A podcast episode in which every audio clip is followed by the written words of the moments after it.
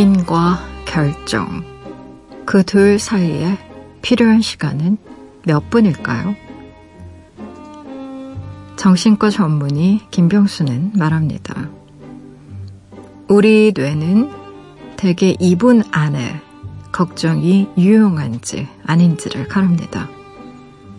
그러니 2분 동안 실컷 걱정한 뒤에 스스로에게 물어보세요. 답이 보이나? 마음이 편해졌나? 그렇지 않다면 곧장 다른 쪽으로 시선을 돌리는 게 낫습니다.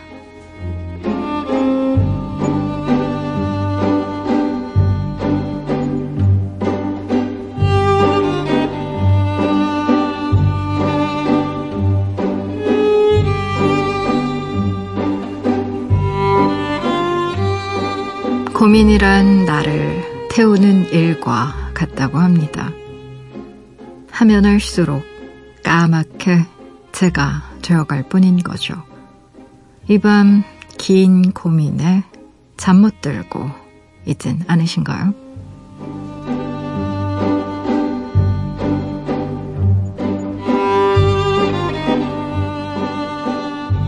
8월 30일 당신만을 위하는 시간 여기는 라디오 디톡스 배경옥입니다.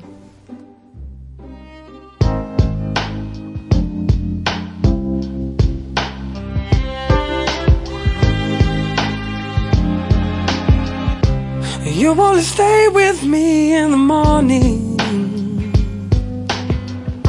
You only hold me when I sleep. I was meant to tread the water. I've gotten in too deep. For every piece of me that wants 라디오 디톡스 배경옥입니다. 오늘 첫 곡으로는요. 제임스 모리슨의 You Give Me Something 같이 들으셨어요.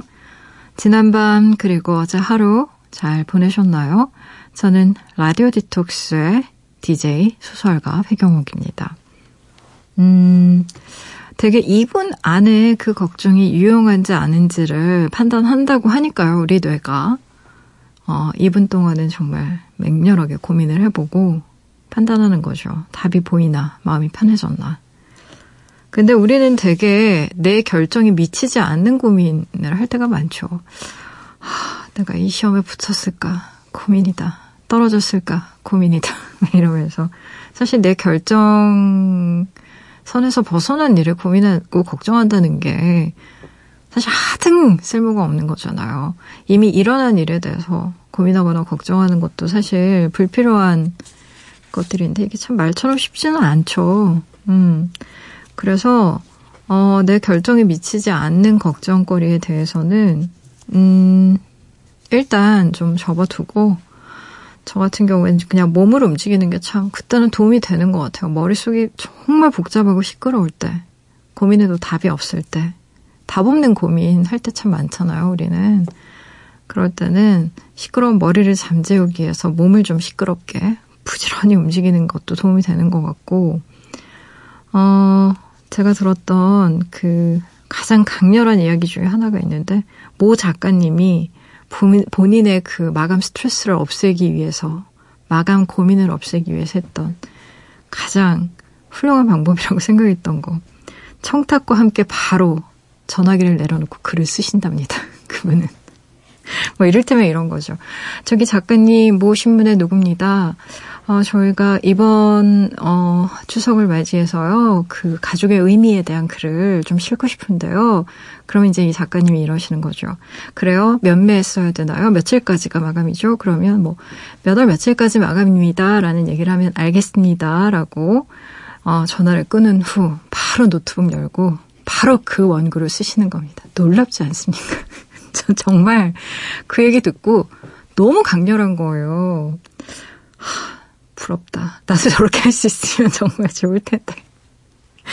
그분은 어떤 아이템이든 일단 바로 쓸 수 있는 엄청난 내공이 있으신 분인 거예요. 그래서 왜 대개의 분들은 미루고 미루고 또 미루고 마감이 바로 코앞에 이제 간당간당하면 그때서야 아, 내가 이거 왜 안 썼지? 써야 되는데 이런 거 고민하고 걱정하다가 막판에 몰리면 쓰잖아요. 대부분의 사람들이라는 건. 근데 놀랍지 않습니까, 여러분? 우리 이런 거 좀 배워봐요. 잘 안 되는 거 같습니다. 아니, 근데 걱정해서 걱정이 없어지면 걱정이 없겠네. 제가 그 팁의 속담 소개해드린 적도 있잖아요. 사실 우리 걱정의 거의 8, 90%는요, 좀 쓸데없는 걱정이 많기는 해요. 그래서 걱정만 좀 덜 할 수 있어도, 어, 한결 마음이 가벼워지실 겁니다. 라디오 디톡스 배경옥입니다. 이 시간에 듣고 싶은 노래 좋고요. 나누고 싶은 이야기도 좋아요. 지금 여기로 말 걸어주세요. 짧은 건 50원, 긴 문자, 사진 첨부 문자는 100원이 추가되는 샵 8001번이고요. 무료인 미니, 미니 어플로도 참여 가능합니다. 다시 듣겨 팟캐스트로도요. 언제든지 함께 하실 수 있어요. 내가 내 곁에 있을게 언제나 넌 혼자가 아니란 걸 내가 알 수 있게 여기 이곳에 있을게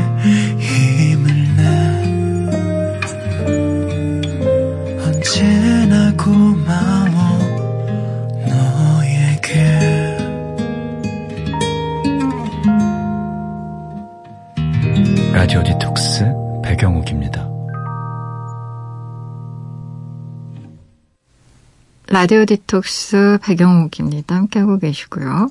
여러분이 보내주신 이야기들 만나봐야죠. 4812님.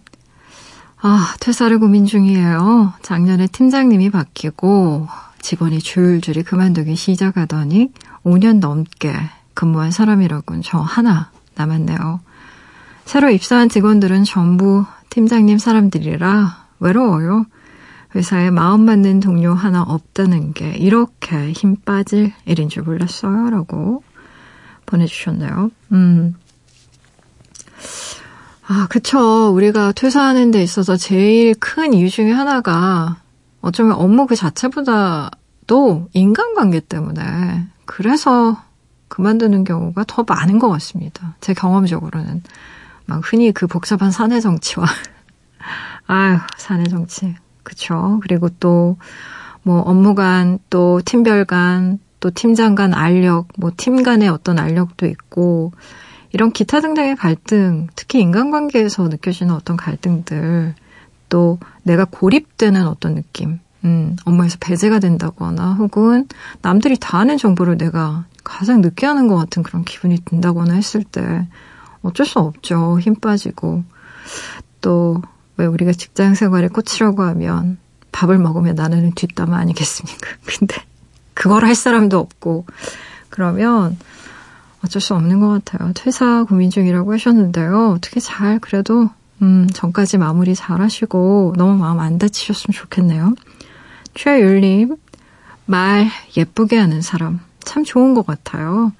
친구 중에 유독 제가 잘 챙기는 애가 있는데 왜 자꾸 마음이 가나 생각해 봤더니 저한테 힘이 되는 얘기를 자주 해주더라고요.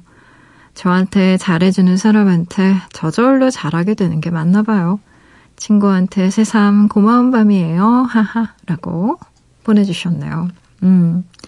아유, 그럼요. 말 하나 좀 예쁘게 하는 게, 뭐, 가는 말이 고와야 오는 말이 곱고, 이런 정말 하나만한 말, 정말 뻔한 말 이긴 하지만, 맞는 말이잖아요. 그쵸. 내가 웃으면서 좋은 말 하고 있는데, 막 인상 쓰고 화내면서 뭐라고 하기 참 뻘쭘하잖아요. 그래서, 말 예쁘게 잘하는 거, 그것도 굉장한, 음, 굉장한 능력인 것 같습니다. 특히 사회생활 할 때는 인사만 잘해도 얼마나 칭찬을 많이 받는데요. 그쵸. 눈 마주치면 잘 웃고, 정말 인사도 잘하고, 이런 또 친구들 보면 더 많이 챙겨주고 싶고, 더 잘해주고 싶고, 뭐, 인지상정 아니겠어요? 그쵸? 우리 최율님도 또 그런 분이 되면 되시는 거고, 친구한테 참 고맙다고 하셨는데 또 이런 마음 가진 사람도 많지 않아요. 잘 친구랑 오래오래 우정 어, 크게 나누셨으면 좋겠어요. 노래 들어볼게요. 0745님의 신청곡이네요. 윤도현의 사랑2 나의 하루를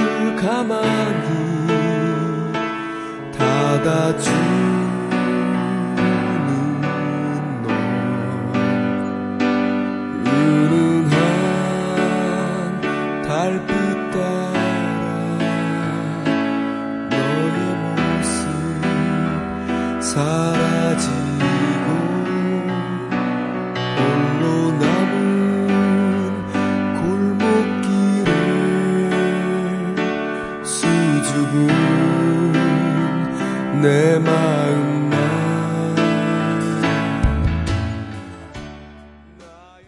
윤도현의 사랑2 듣고 오셨습니다. 라디오 디톡스 백영옥입니다. 함께하고 계세요. 무조건 익명으로 소개되는 코너죠. 긴 사연의 긴 대화로 우리끼리 깊은 이야기를 나눠보는 시간 딥톡스 오늘의 이야기입니다. 제이님이 보내주신 사연이에요.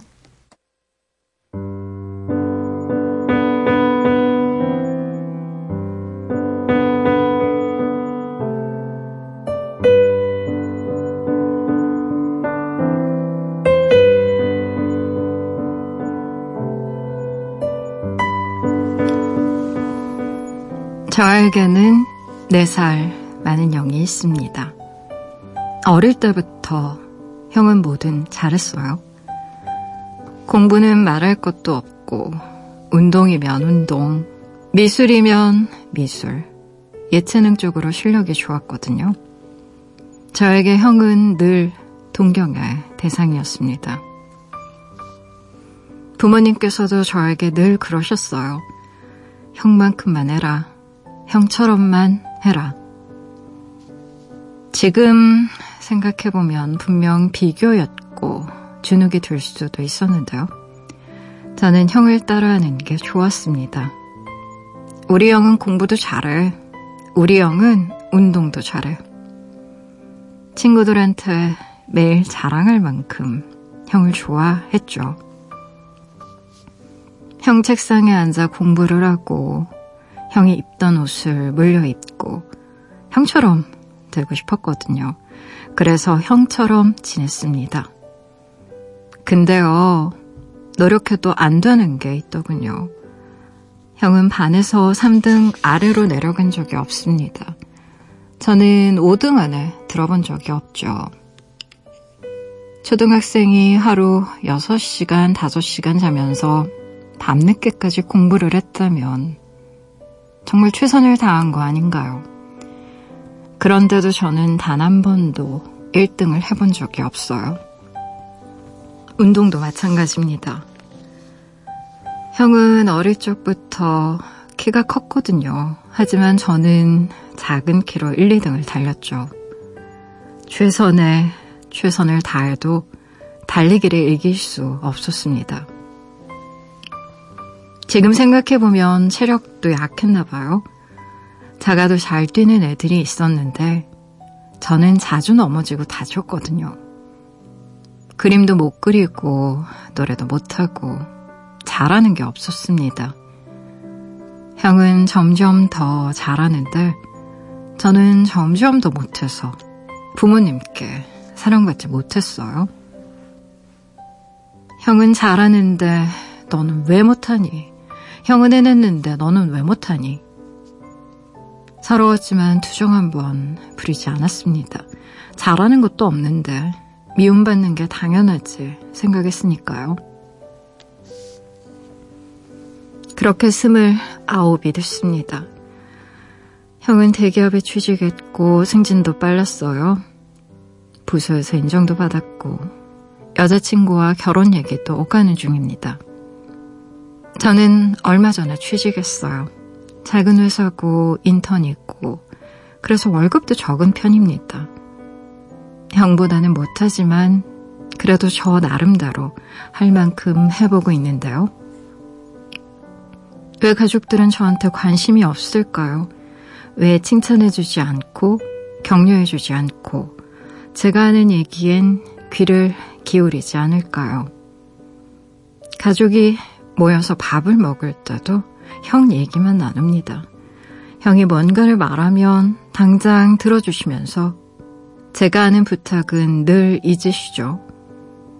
형도 그래요. 제가 형을 얼마나 따르고 좋아하는지 누구보다 잘 알 텐데요. 너는 나처럼 못해. 너는 나처럼은 안 돼. 왜 좋은 얘기를 해주지 않고 늘 저를 무시할까요? 가족들에게 저런 아이는 대체 어떤 의미인지 울고 싶은데 우는 것마저 제 몫은 아닌 것 같아서 서러운 밤이네요.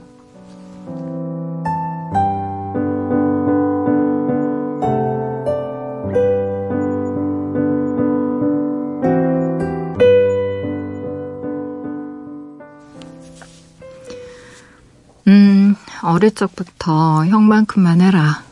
라는 말을 아주 귀에 못이 박이게 들었던, 그래서 형처럼 되고 싶었던 분의 사연인데요. 음, 4살 터울의 형이 아마도 본인이 세계 모든 기준점이 되었던 것 같아요.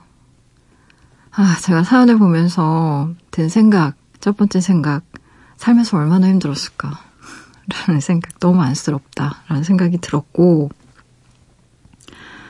형이 공부하던 책상에서 형에게 물려받은 옷 입고, 형처럼 운동도 공부도 잘하고 싶어서 정말 노력하던 어린 소년, 늘 상상해 보면 아 마음이 아파요. 음. 이제 29살이라고 했으니까 세상에 대해 이전보다 더 많이 알게 됐을 겁니다. 간절히 바라면 온 우주가 나를 도와서 이루어지는 게 꿈이 아닌 것도 아셨을 거예요. 제 아무리 노력을 해도 안 되는 건 정말 안 된다는 것도 알았을 거고요. 음, 이 세상에 성장통이라는 단어, 가 존재하는 건 우리의 이상과 현실이 다르다는 어떤 절감 때문일 텐데요. 음, 있는 인권 노력하는 분들 제가 자주 봐요. 근데 정말 안타깝게 잘못된 방향으로 노력하고 있는 분들도 많이 보게 됩니다. 음, 비유하면 이런 거예요. 기름이 한 방울도 안 나오는 어떤 땅이 있는데 그게 명백한데 1, 2%의 어떤 가능성 때문에 막 삽자를 들고 온종일 그거 파고 있는 분들 또 있어요. 어, 제가 하고 싶은 얘기는 노력도 중요하죠. 당연히 노력 중요한데 노력의 방향, 이 때때로 더 중요하다라는 얘기 를 말씀드리는 거예요. 링컨이 이것과 관련된 되게 유명한 말을 했는데요. 이런 말 했어요. 나무를 베는데 6시간을 준다면 나는 4시간은 도끼 나를 가는 데 쓸 것이다. 되게 중요한 얘기거든요, 사실. 음. 산 속에 등장하는 나는 노래도 못하고, 그림도 못 그리고, 달리기도 못하고, 키도 작고, 공부도 못하고, 잘하는 게 하나도 없었다 라는 말을 보면서 제가 느낀 건요, 그 모든 문장이 잘못됐다는 겁니다. 정확히 말해서요, 지금 본인이 구사하는 모든 문장 틀린 문장이에요. 제 입장에선 그래요. 이 문장을 좀 정확히 풀이하면 이럴 거예요. 나는 형에 비해서 노래 못했고, 형에 비해서 키 작았고, 형에 비해서 공부 못했고, 형에 비해서 달리기 못했다. 이게 맞는 문장인 거죠. 지금 본인이 생각하는 나는요, 나로 기능하지 않아요. 전혀. 지금까지 나는 형의 동생으로서의 나만으로 살았습니다. 근데요, 이렇게 사시면 아마 평생 행복하기 힘드실 거예요. 정말로. 사연 주신 분, 반드시 나 자신을 위해서요, 형에게서 분리되어야 합니다. 지금요, 제가 볼 때 느낌은 뭐냐면, 샴쌍둥이처럼요, 형이랑 딱 붙어 있어요, 거의. 음, 심리적 샴쌍둥이 같아요. 어린 시절에 이런 월등한 형제를 둔 아이들은 되게 조건부 애정을 받게 될 가능성이 정말 커요. 워낙 부모님의 기대치가 다른 형제에게 맞춰져 있다가 보니까 잘해도 못해도 그 기준이 상대평가가 되는 거죠. 음, 아마 본인 만성 애정결핍증에 시달렸을 겁니다. 그러다 보니까 인정 욕구가 더 강해졌을 거고요. 스스로 자족하고 만족하는 게 아니라 형이나 부모님 인정에 목말라서 내 인생이 아닌 그분들 아들이나 동생으로 사는데 더 익숙했을 거예요. 아마 나로 살아본 경험이 없으실 겁니다. 거의. 살 빼면, 시험 성적 오르면, 대회에서 상 받으면, 이런 식의 조건부 애정을 받았던 아이들이요. 자신이 그걸 해내지 못했을 때 부모님의 사랑이 사라질까봐 굉장히 두려워하면서 지내게 돼요. 그러다 보면 이런저런 정신적, 육체적 무리를 하게 되거든요. 아니, 초등학생이 5시간씩 자면서 하루 그렇게 공부를 하면요. 키 안 자라는 것도 무리가 아니죠. 그 나이 땐 좀 많이 자야 잘한단 말이에요. 단순히 어떤 열성 유전자 문제가 아니에요. 제가 봤을 때는. 성장기에 푹 잘 키도 크는 거고, 얼마나 아이 때부터 스트레스를 많이 받았다는 거예요. 제가 꼭 드리고 싶은 얘기가 있는데요. 본인 눈에 그 완벽해 보이는 형이 정말로 완벽한 걸까요? 저는 개인적으로는 그렇지 않을 거라고 예상해요. 완벽한 것과 완벽해 보이는 것에는 차이가 있습니다. 무엇보다 사연 속의 형은요, 본인의 필터 때문에 너무 이상화되어 있어요. 음. 형의 입장에서 보면 부모님 기대 때문에 형도 역시 많은 부담을 가지고 살았을 거예요. 자신을 우러러보는 동생의 기대에 실망을 주고 싶지 않아서 형도 역시 무리해서 살아간 측면이 없지 않을 겁니다. 특히 동생에 대한 평가가 야박한 건 아, 그것으로 자신의 우위를 조금 더 확인하고 싶은 마음이 강해서가 아닐까 싶어요.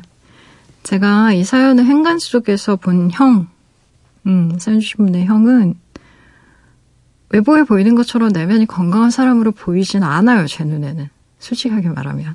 음? 동생의 애정을 잘 알고, 동생이 얼마나 자기를 따르는지도 정말 잘 알고. 음? 근데 자기 자존감이 높은 사람이었다면, 너는 나 따라오려면 멀었어. 너는 절대 나처럼 못 살아. 이런 얘기를 하는 게 아니라, 비난하는 게 아니라, 동생의 성장을 좀 복돋으면서 함께 손잡고 가는 길을 택했겠죠. 잘할 수 있어, 자식아. 힘내. 이러면서 얘기했을 거라고요, 분명히.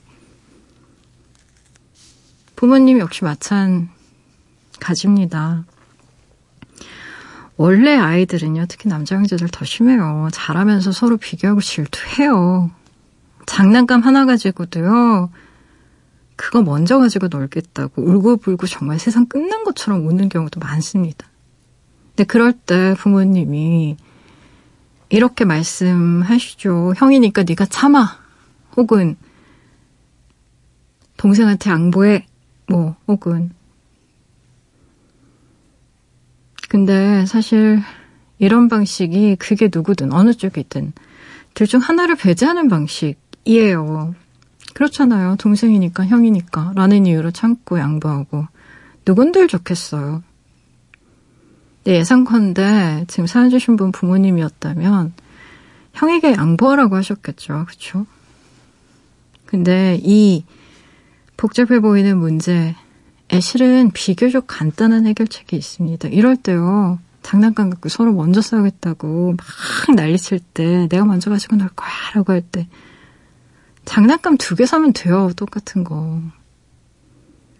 이거 되게 간단한 해결책이죠. 근데 이게 물론 근본적인 대책은 아닙니다. 근데 적어도요, 불난 집에 불 끄는 효과는 있어요. 매일 그것 때문에 싸운다면. 그리고 또 한쪽으로 치우친 아이의 자존감이 회복이 됩니다. 아, 부모님도 나를 똑같이 형처럼 생각하는구나. 라고 마음의 위안을 받게 돼요.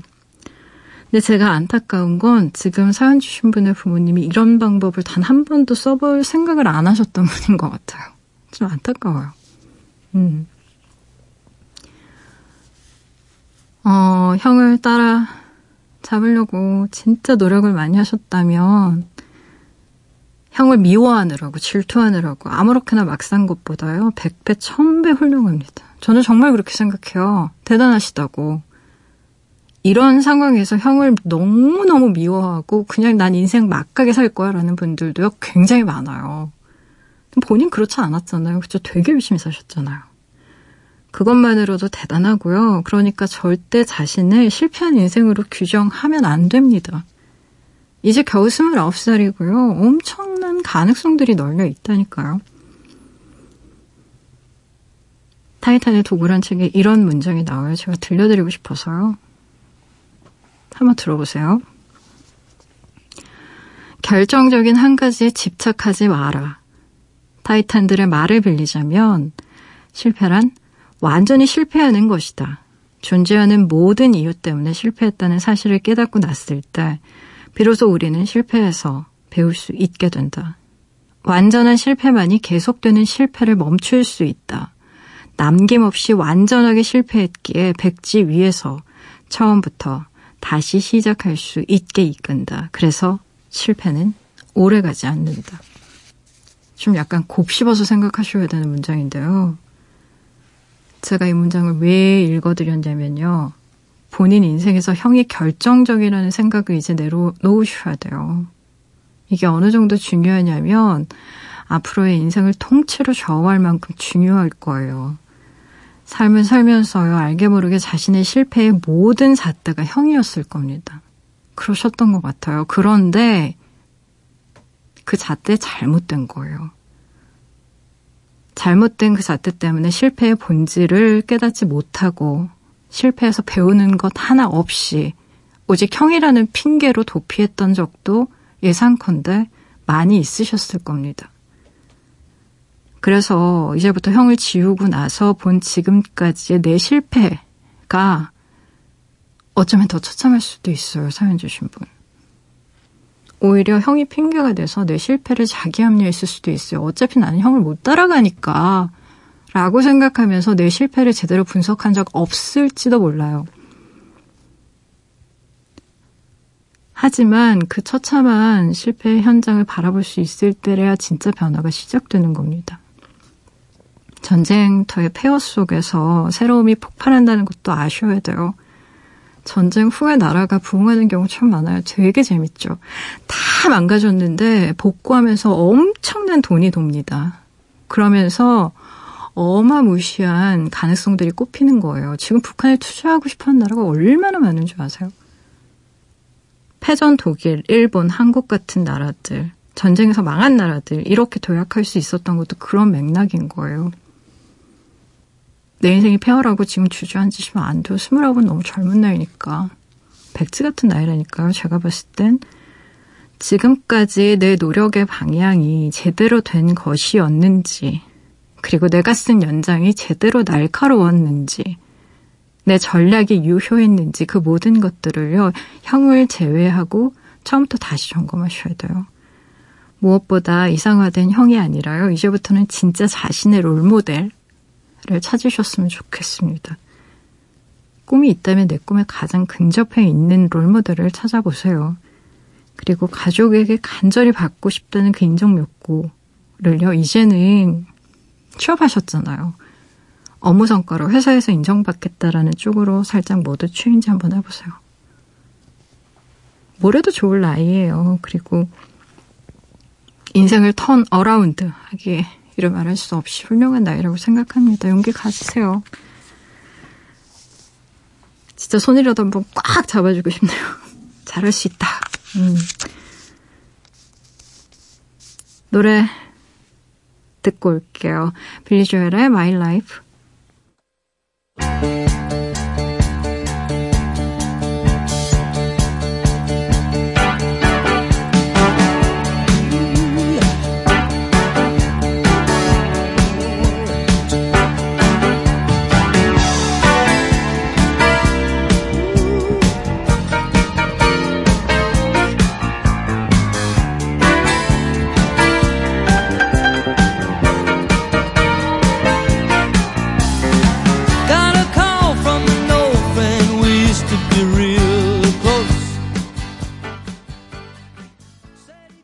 델리주얼의 My Life 듣고 오셨습니다. 라디오 디톡스 백영옥입니다. 함께하고 계세요. 포털 사이트에 라디오 디톡스 백영옥입니다. 치시고요. 홈페이지에 들어오시면 딥톡스 게시판이 있습니다. 언제든 이야기 올려주실 수 있게 게시판이 늘 열려 있으니까요. 편한 시간에 편한 마음으로 글 남겨주세요.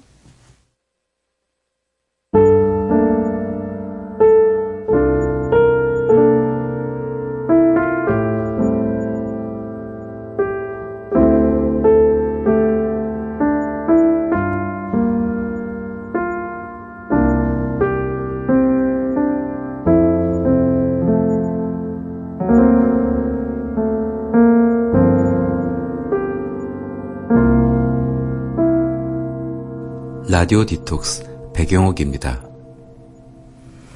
사연 좀 더 볼까요?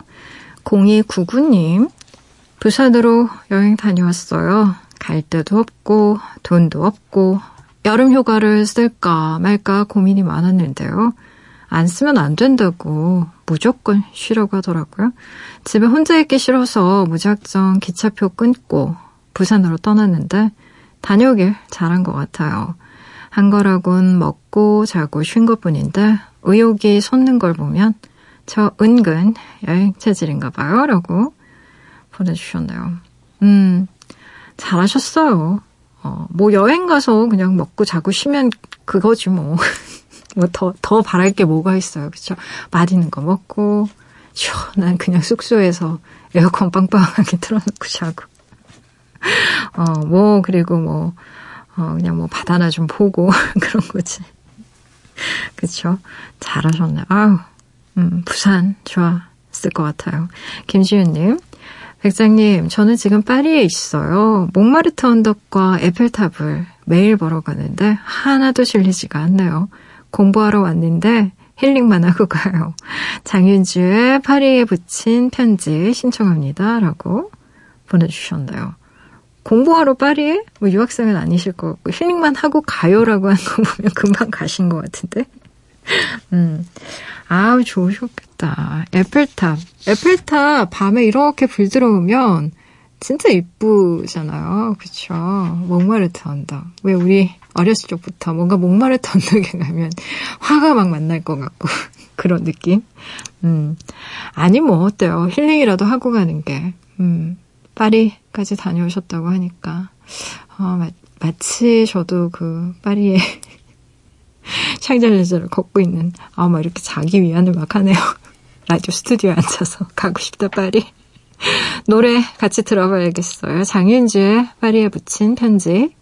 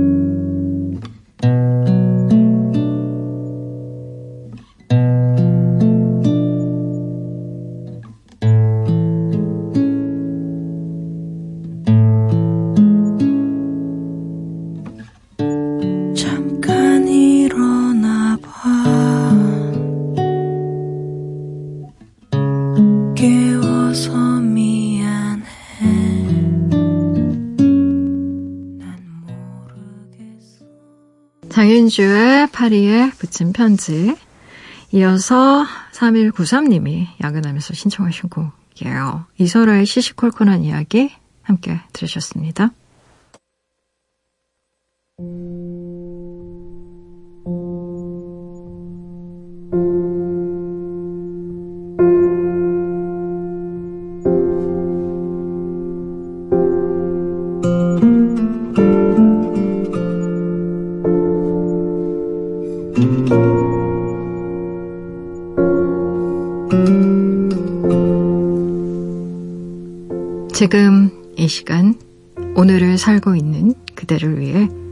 밑줄을 그어왔어요. 밑줄 사용법.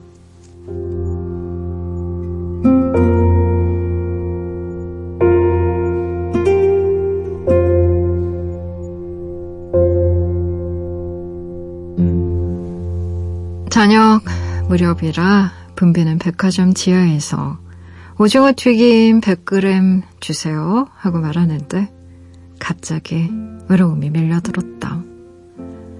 그런 외로움은 고독 종류가 아니라 무력감 같은 것이다. 불과 얼마 전까지 저기 어디 있었던 젊은이의 시간. 지나보니 30대는 20대 같은 것이었다. 쇼핑을 가면 사고 싶은 옷이 잔뜩 있고, 노래방에 가면 사랑 노래를 부르고, 누군가에게 고백을 받기도 하고, 누군가를 좋아해서 괴로워하기도 하고.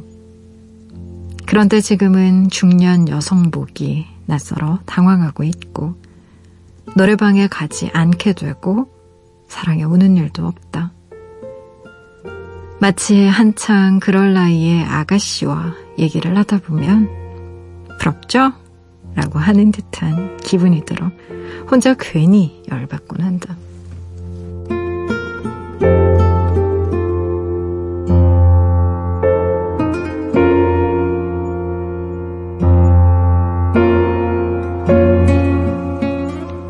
밑줄 사용법 오늘은 마스다 미리아 책 어느 날 문득 어른이 되었습니다. 안에서 밑줄을 그었어요. 며칠 전 책상 위에서 흰 머리카락을 발견했습니다. 문득 멍해졌어요. 흰 머리가 내 머릿속에 있다는 게 있다는 사실 때문이 아니라 이젠 자연스럽게 빠지는 머리카락 중 흰 머리카락이 섞여 있다는 게 더 충격적이었거든요. 며칠 전 머리숱 좀 칠까요? 라고 묻는 미용사에게 아, 그러지 마세요. 저 머리숱이 별로 없어서요. 라고 대답했습니다. 그러자 미용사가 이렇게 말했어요. 아유, 무슨 말씀이세요? 머리숱 정말 많거든요. 그러나 진실은 이런 겁니다. 과거에 비해 머리숱은 반 이상 사라졌다는 거죠. 나이가 들면 자랑과 칭찬의 종류가 달라진다는 걸 매 순간 느낍니다. 이젠 머리숱 많은 것도, 아직 노안이 오지 않은 것도, 무릎이 아프지 않은 것도 자랑일 나이가 올 테니까요. 젊음을 되찾을 수 있다는 성형외과 광고를 제법 많이 봐요. 하지만 그게 과장 광고라는 걸 알만한 나이입니다. 포토샵으로 쉐어물이 주름을 지우고 피부를 반짝이게 만들어도 어린 내 얼굴은 영원히 돌아오지 않으니까요. 이미 사라져버린 걸 되찾아 올 순 없죠. 책상 위에서 흰 머리카락을 발견하던 날 생각했어요. 이제 눈에 띈다는 이유로 흰 머리카락을 뽑지 않겠다고요. 하얀색 머리카락조차 소중한 내 머리숱이니 그것마저 사랑해야겠다고 생각했습니다. 문득 어른 아닌 중년이 됐다는 걸 느꼈어요. 쓸쓸하지만 씁쓸하진 않아요. 오히려 웃음이 났습니다. 밤을 따던 가을이 떠올라요. 왠지 단밤이 먹고 싶은 밤이네요.